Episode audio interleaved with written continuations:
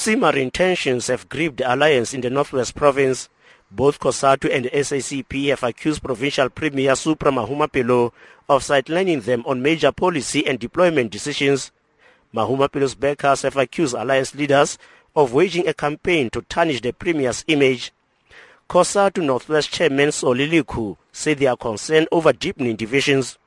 The issues really relate to the alliance not functioning um, as um, well as it should be functioning. And um, when that, that, does happen, it creates then uh, divisions and uh, it creates a, a, a, vacuum.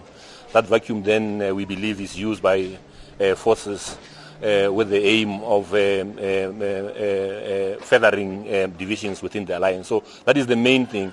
Deputy President Ramaphosa held an intensive five-hour meeting to reconcile the warring factions he resolved to convene a provincial alliance summit in the next four weeks.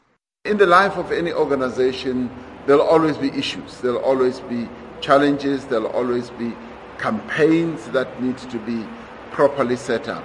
So the real purpose will be to streamline the functioning of the alliance in the province to make sure that it works like a really well oiled machine, and beyond that, to get the alliance to be focused on the 2016 local government elections so that we, we can uh, take all the municipal council seats in this province, which is what the ANC is prepared to do.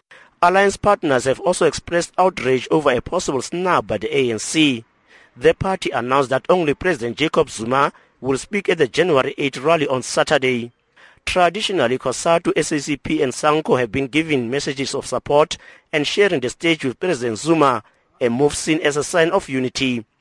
COSATU President Dumo Dlamini elaborates.